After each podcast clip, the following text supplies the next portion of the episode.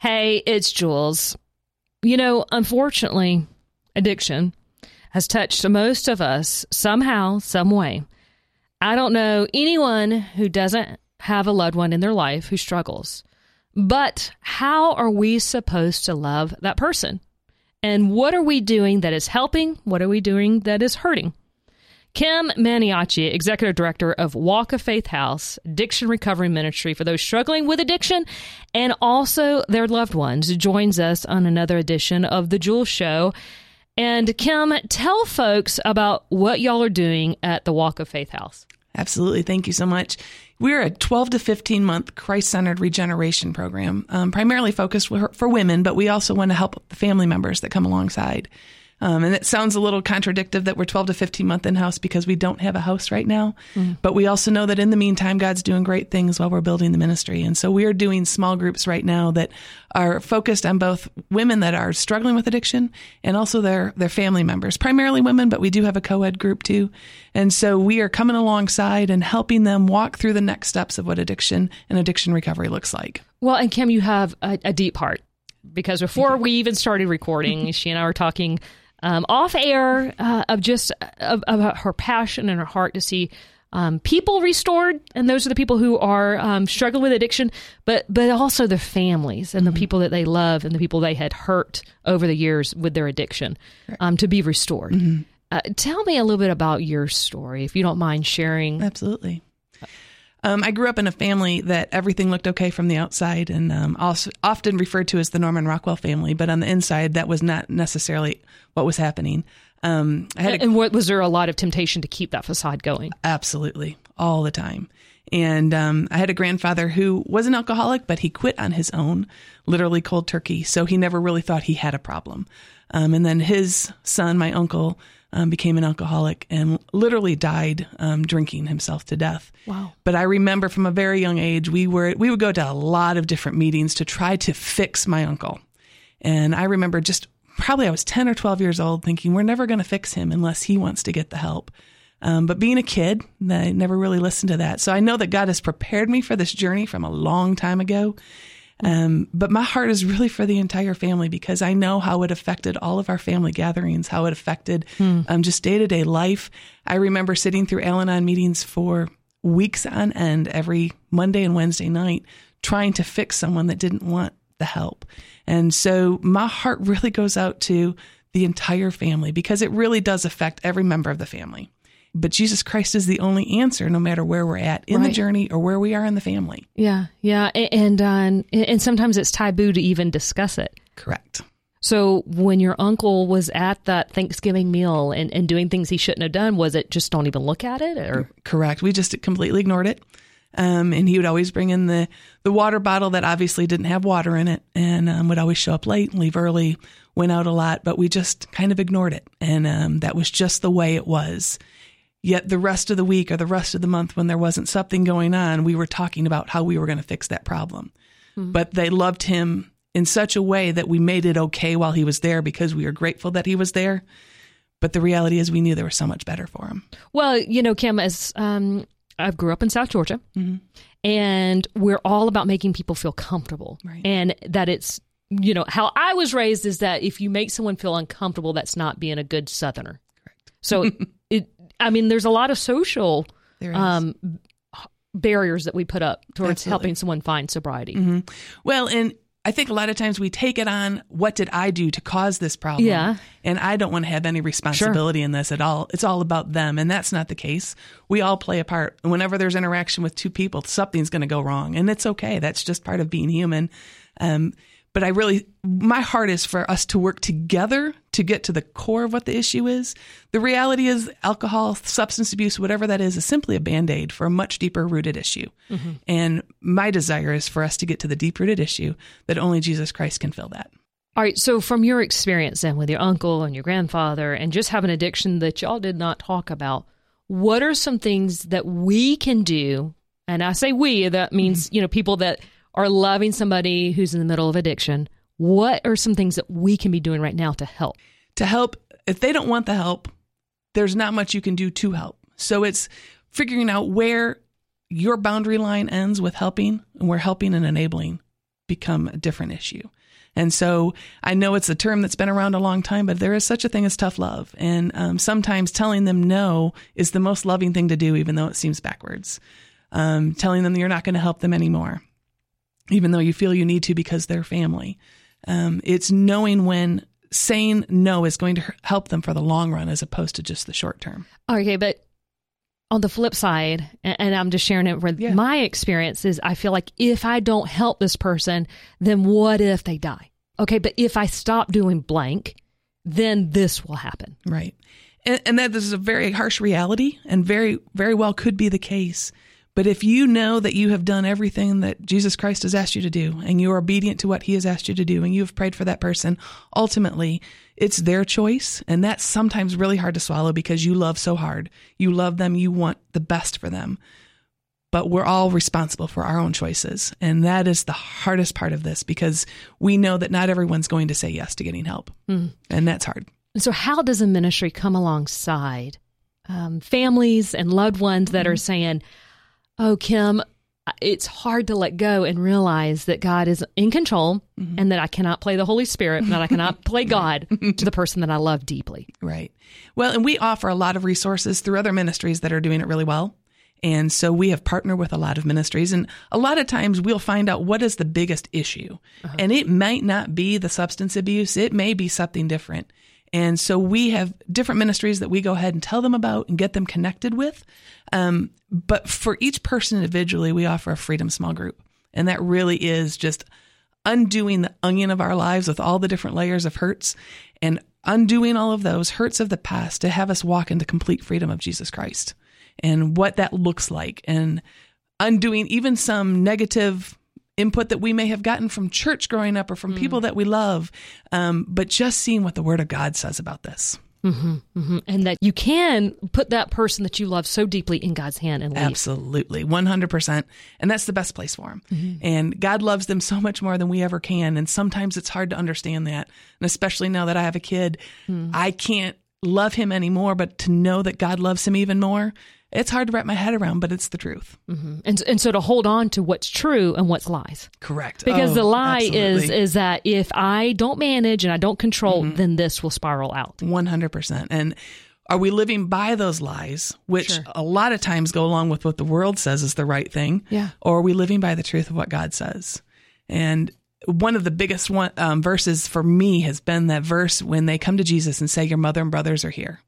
And he says, Who are my mother and brothers? And he says, They're the ones that do the will of my Father. And we're trying to, we're bringing together a community of a family that is following what God has asked us to do. And sometimes our own family is going to turn on us. Mm-hmm. But we have to be obedient to what Jesus Christ has called us to do. So I can only imagine how critical these small groups are for the family members and then also for the addict, just having somebody that can say, I know how that feels. Absolutely. I 100%. know. I mean, because it's, it's one thing for us to talk about putting your loved one in God's hand and, and, and letting that loved one stay there, not picking it back up, because that's what we do. I mean, I'll, I'll, I'll do that with my own children. Here you go, God, there are your children. Oh, wait, but not this. Let me, let me, let me take over this little aspect. So having another family, another person that says, I know what that feels like, Mm-hmm. um, but you can do it. Absolutely. And you know, like when you said we are handing someone off, but if you don't see God answer in the timing you want, well, I, he probably didn't hear me. So let me just grab them back. Um, and it's really walking that through. And, and without, we, I refer to them as my family, but without that inner group of my family and friends, I don't know where I would be. I have to have that, that relationship. And, you know, like it talks in Ecclesiastes, a, a three string cord is so much better. And, um, having those people in our lives, isolation is really where we get in trouble. And so having that community and whatever that looks like and where you know you're supposed to be is really what makes the difference. Mhm. And these are um, small groups. If you're listening and you're like, I need that, Kim. I need that at my church. I need that in my community. Um, Kim is looking to start this all over our state. It's going to be the Walk of Faith House um, Ministries. And so, um, because this is, I know you're doing it um, in one region of our state, but you're looking to expand Absolutely. and partner. Right. And and we know from the beginning of this dream that God has called us to be multi sited and we really didn't know what that looked like. Um, we have literally been our, our own walk of faith and um, watching where God has taken us and the doors that He is opening. Um, but we know that wherever people are at, they need to know the love of Jesus Christ and the freedom that He has. Mhm. And because no matter where you live, addiction causes a lot of pain. And, and Absolutely. and needing to know how to get past that pain. I mean, h- how do we? Because you, you know that one person that says, "Oh, I'm I'm going to stop. I'm going to stop," and they don't. Right. And, and so forgiveness is not just something you forgive in the past. It's something that I have to forgive what they did last night. Correct. And it's constantly walking in that forgiveness. And even if they say, I'm sorry, and they do it again, do I choose to forgive them again? And, you know, scripture says 70 times seven, and absolutely we do. Um, but we also don't have to continue to put ourselves in that position of being hurt, but we do have to forgive them. Mm-hmm. And that's where um, a small group Absolutely. that will, a group of people that will point you back to God's truth. 100%. Yep. Yep. And, and, you know, you talked about, you know, getting them to the next level and their rock bottom might not be my rock bottom. And so you can watch someone go to the very depths of what you said, hey, if that was me, I would stop or I would have stopped last week. But that doesn't mean that's where they want to stop. And they're going to continue to go until they've literally hit their rock bottom. And we want to be there for when the pain of change is less than the pain of where they're at because that's when they will take that step towards changing their behavior and changing the choices they're making. Well, and you just kind of teed me into my next thought I had, and another question I wanted to ask you is that how do we love somebody that's an addict? Mm-hmm. And that, and, and, and let me tell you something. When I say addict, I know you have this visual of what an addict looks like. I mean, they could be um, addicted to alcohol, to drugs, but you see a lot of types of addictions. Absolutely. Um, you know, even shoe shopping or shopping can be an addiction. Uh, I think cell phones are becoming an yeah. addiction. There's so di- so many different places where we're trying to fill a void that only Jesus Christ can fill. And just because my addiction, I love food. Um, just because my addiction doesn't look as life changing and possibly could kill me, doesn't mean it's still not an addiction of some sort. Mm-hmm. Um, so it's all over the gamut, mm-hmm. all over um, where people are coming from. And I think that's what people are seeing in the Freedom Small Group. They're like, hey, wait a minute. I have to stop and look at my own life. So often we could become so focused on the person with the addiction that we forget about ourselves. Mm-hmm. And when they can start, the person that is actually walking through our doors for our small group can see a difference in their lives, then they can start loving the addict much, much better because they're loving through more of the eyes of what Jesus would have them love through. Even though they thought they were, they're seeing a different aspect. So, one way to love somebody that's an addict is to see see yourself. Absolutely. Yeah. Because we all have played a role in it at some part. We don't know. I may have hurt someone 20 years ago and I don't know that, but that hurt may have caused them to spiral in, in a negative direction. And so there are always parts that we're always going to play in other people's lives, unfortunately. And we don't walk into life going, hey, I want to hurt the next person I see. But it does happen. Is there such a thing as a typical client? No. Because I guess if you're going to say typical client, they're human, they're breathing, and that would be our most typical client. Um, a lot of these women have walked into the small group thinking, "Hey, I'm going to fix so and so," and they walk out going, "My life has changed because I had an encounter with Jesus Christ I didn't know was possible." So as long as they're breathing, that that's our typical client. Is there something today that I could stop doing that maybe I'm possibly doing in the life of my of my friend and family that might be struggling with addiction? Is there like a common thing that you see over and over again somebody is doing and you're like just just stop that today? If there could be one takeaway to stop. Yeah, yeah one thing to take away. Um a lot of times we're enabling and don't even realize it. And, you know, enabling can be in so many different ways from saying yes to giving them that next $5 to, um, yes, you can sleep on our couch. Um, and there are times that that is a necessity. But there are times that if they're asking on a very regular basis, okay, maybe if I took that away, if I stopped helping in this manner, but that is so Holy Spirit driven. It is so driven by what God is asking us to do because we don't know how He's working on their behalf either. So I always have to look at all the situations from here's what God's downloading on me, but I don't know what He's already done for them. And so where do these intersect? Hmm. Do you have a person or family in mind whose story is especially touching to you? Absolutely. Yeah, her name's Layla. And um, she was one of our very first gals to walk through our Freedom Small Group. And she's just been an incredible um, example of watching what God can do in and through her life. Layla Smith. And um, just, I can take you back to the moment I first met her in a parking lot when she was doing community service, had just gotten out of a treatment program. And um, I'll never forget meeting her. There was just an instant connection. And that was long before we were doing any type of small groups. But she was the first person I called when I said, Here's what we're trying out. And she was the first one to walk through the door. And just to see what God has done in and through her life in the last year that we have been doing the Freedom Small Groups and really getting to know Layla more is just absolutely awesome. And is a great reminder of why we do what we do. And I know she is one incredible person. And there's so many more Laylas out there that need exactly what she has found in Jesus Christ. So Layla is with us. And Layla, I appreciate your willingness um, to be used by God and not to have any areas of your life that you say, okay, God, not this area, not this part, um, that you're um, willing to be vulnerable. Yes. Um, because um, your story can be um, so much used um, by God in the lives of others by offering them hope. So, would you go back and, and tell us the, the Layla um, that we don't know? Because I look at you now and I think, now what now? Like, what's your past? so, so, um, so tell everybody that Layla that so Okay. hard to believe is part of your story. First, I just want to tell you what a privilege it is to be here um, sharing because I've seen in my recovery how many people it changes just being able to be as open as you're asking me to be right now. Um, before my recovery, I was um, a meth addict from 16, 17 years old. so, sixteen was your first time you took meth. hmm Yes. Do you remember that moment? Yes. Yes, I do. And it was a choice of mine. Um, in my recovery, I have found, I've pinpointed the time because it took me a long time to figure out what made me do that. And yes, um, at sixteen, that's so young. well, I had to, for a, a probation officer, one time I had to write my biography because I couldn't finish something that he had a class on. And and when I was writing my biography, I like remembered everything from elementary school. I mean, I had a wonderful childhood. Like nothing, my parents were wonderful. Everything was great. So you're like, why did you? You know, I had been able to remember my teachers' names, my friends' names all through elementary school and up, up to middle school. I had a best friend pass away to a brain tumor. And um, that kind of separated me from my little girl clique, you know, when I was in seventh grade, eighth grade is the beginning of eighth grade.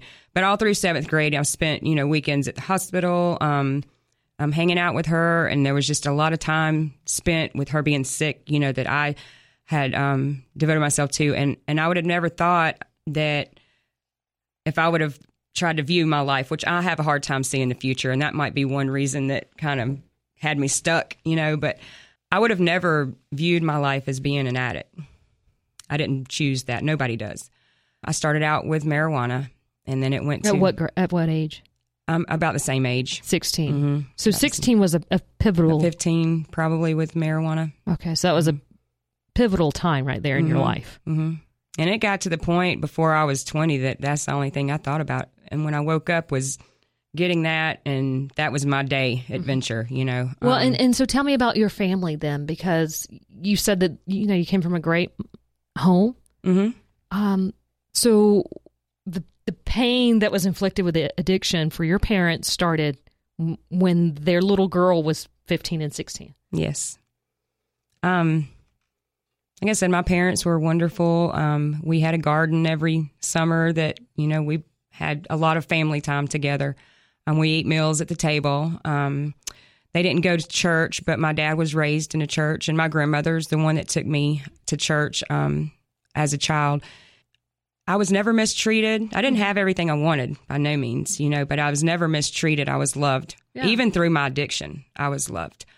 And I think that's a, a big part of where my strength comes in. Just being being loved and being forgiven. So you knew that there was a God that loved you, Yes, absolutely. even though your best friend. well, I away. knew there was a God, and I knew what was right, and I knew what was wrong. Okay, but you didn't have a relationship.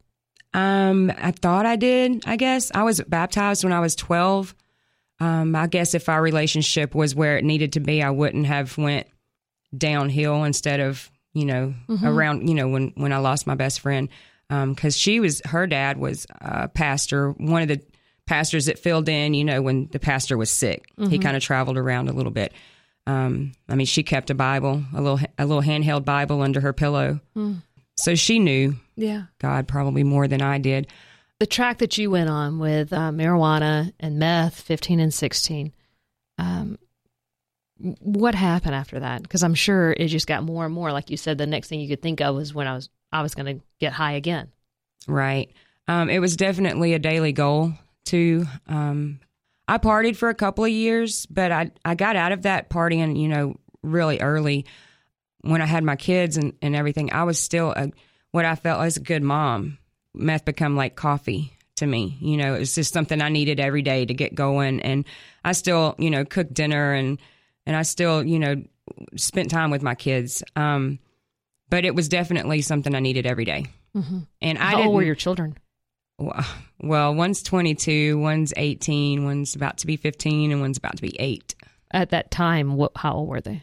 Oh, they were toddlers. It was my 22 year old's whole life, you know? Uh-huh. But so your addiction, you felt like you were managing it, like you said, like a cup of coffee. Yes. Yeah. I never really claimed to have an, an addiction like I did. I never claimed it um, until after I started going through recovery. Mm-hmm. So when you said that you managed it, um, you know, taking it meth because that's you know just a little bit, but you were, had your children. Mhm. When did it get out of control, and your addiction was controlling you? in my 20s. I mean, I was able to quit like when I was pregnant and stuff. So that being able to quit kind of gave me that I'm in control feeling.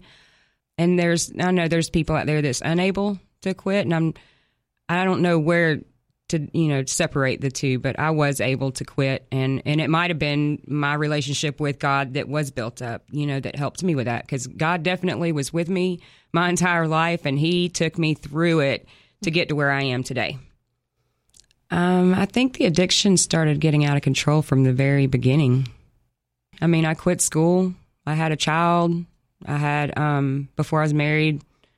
I um, got in trouble with the law and um, ended up spending a couple of nights in jail at 19. So from the very beginning, I think, I think from that very first, let me try it or wh- however that goes. Um, and this is for the teenagers out there that have yet to, or or have that thought of trying it. Um, don't choose not to. Always choose not to, because once you choose to, then there's that path. So nobody really wants that. Well, what made you choose to do it? I think it's because I was having a hard time um, in school just with my friends. Like I said, I kind of fell out of the little girl clique that I was in. And um, I think that my struggles in school had me wanting to skip school. And then I hung out with people that weren't in school and a couple of years older than me, maybe ended up being a couple of years older than me. And that's what they were doing. So that's where it crossed my path. And what were your parents saying and doing at the time when you said, you know, you you were using meth and and you were only thinking about that and dropping out of school and getting in trouble with the law? I mean, at this point, you, know, you're young.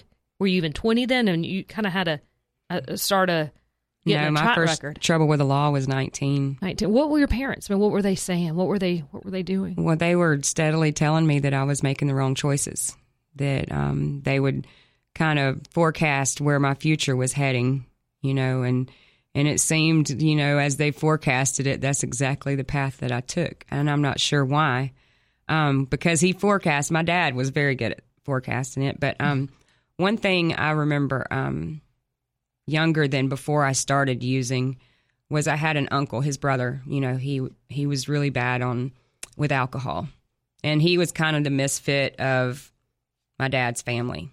And I was compared and compared to him. Oh, you're, if you keep acting like that, you're going to be like Greg, you know, or whatever. Wow. And so um, that's one thing I I like to tell people not to do is to compare. If they're not doing those things, like exactly, don't compare them to someone who is on you know the wrong path. sort of labeling that that Yes. label is so powerful. So Mhm. that you they were you were labeled as the problem, Yeah. the rebel, the and so you kind of owned that title and ran with it. Yes. How far down did you go? What was your bottom?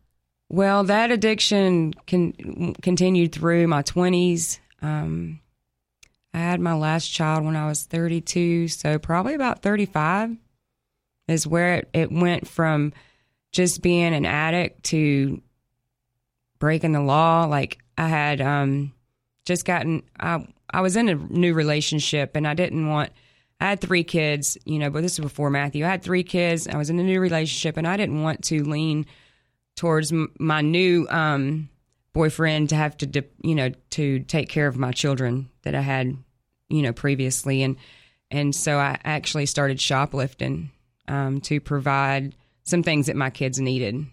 And um, at the time, I just, you know, for whatever reason, would make up excuses to make it okay.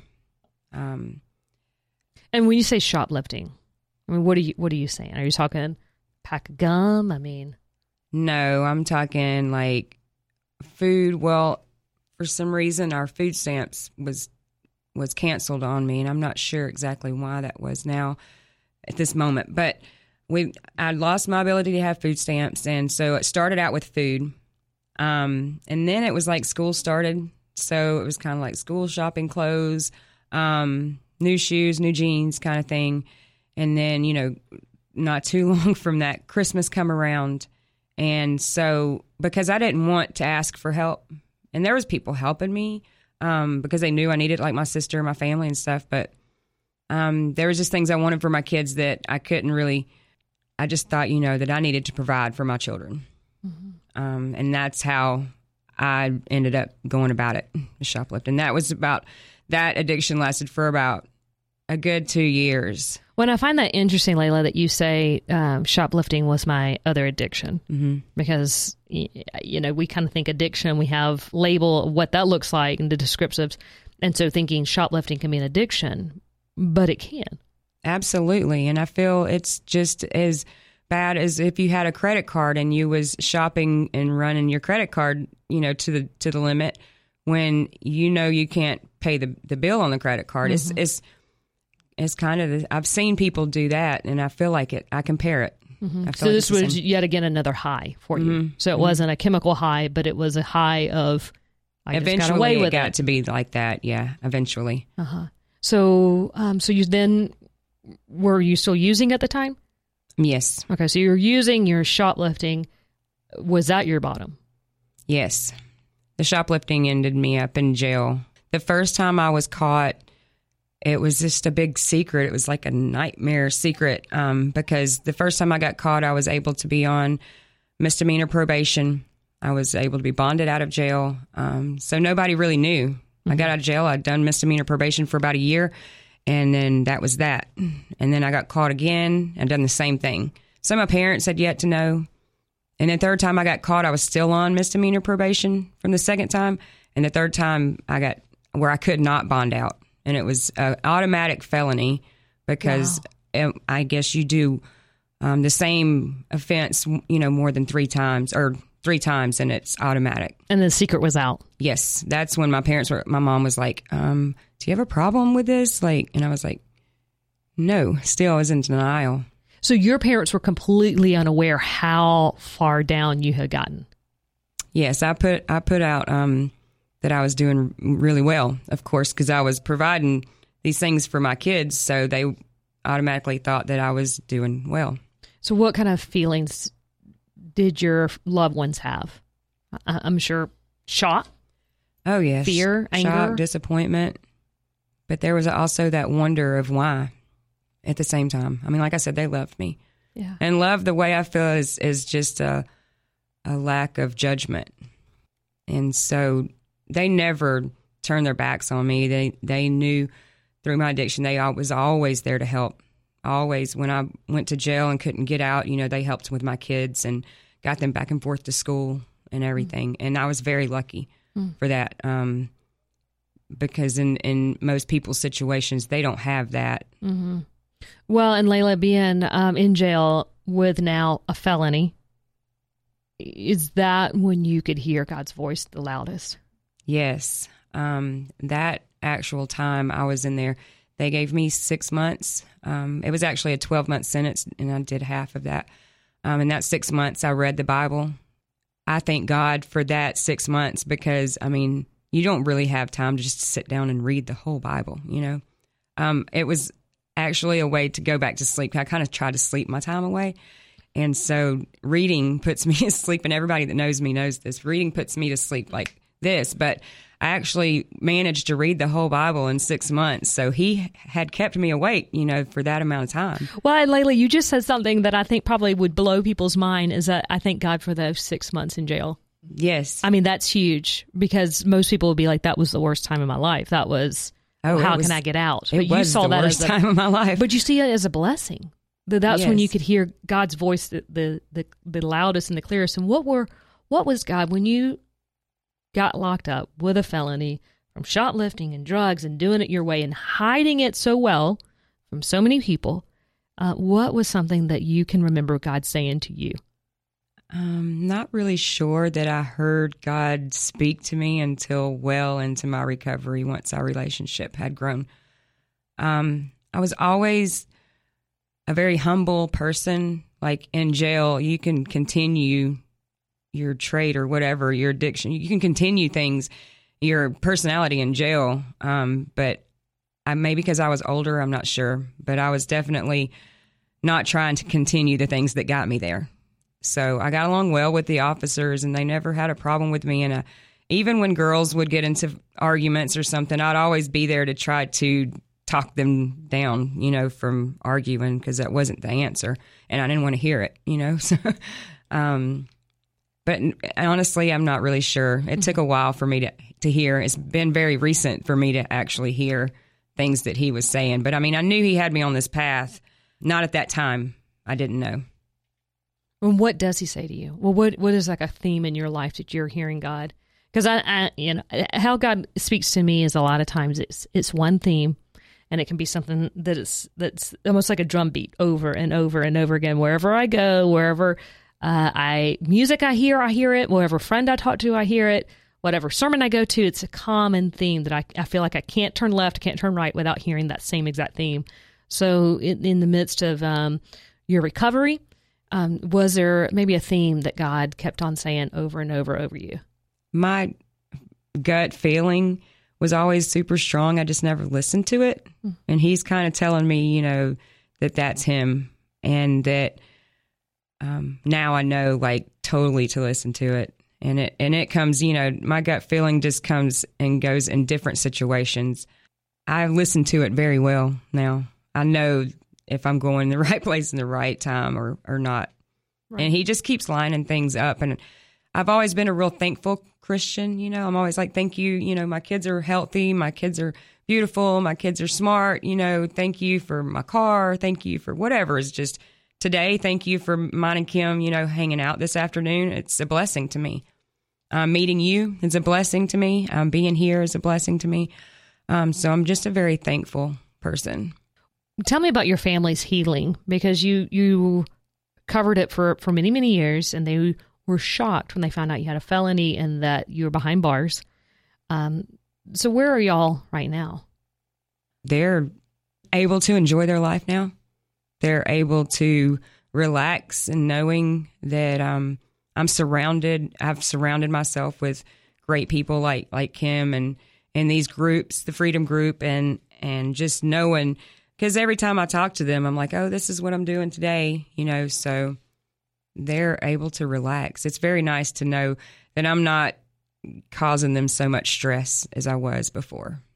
Did you have to have that moment where you asked for forgiveness? Yes. And it was probably like everybody else on the phone, you know, that little 15 minutes you get while you're in jail, um, that I asked for forgiveness. Um, but my parents, they never, like I said, they loved me and that's without judgment. And so they never really, they did kind of, you're going to be like your uncle if you don't quit, you know, making these decisions. But he was totally right.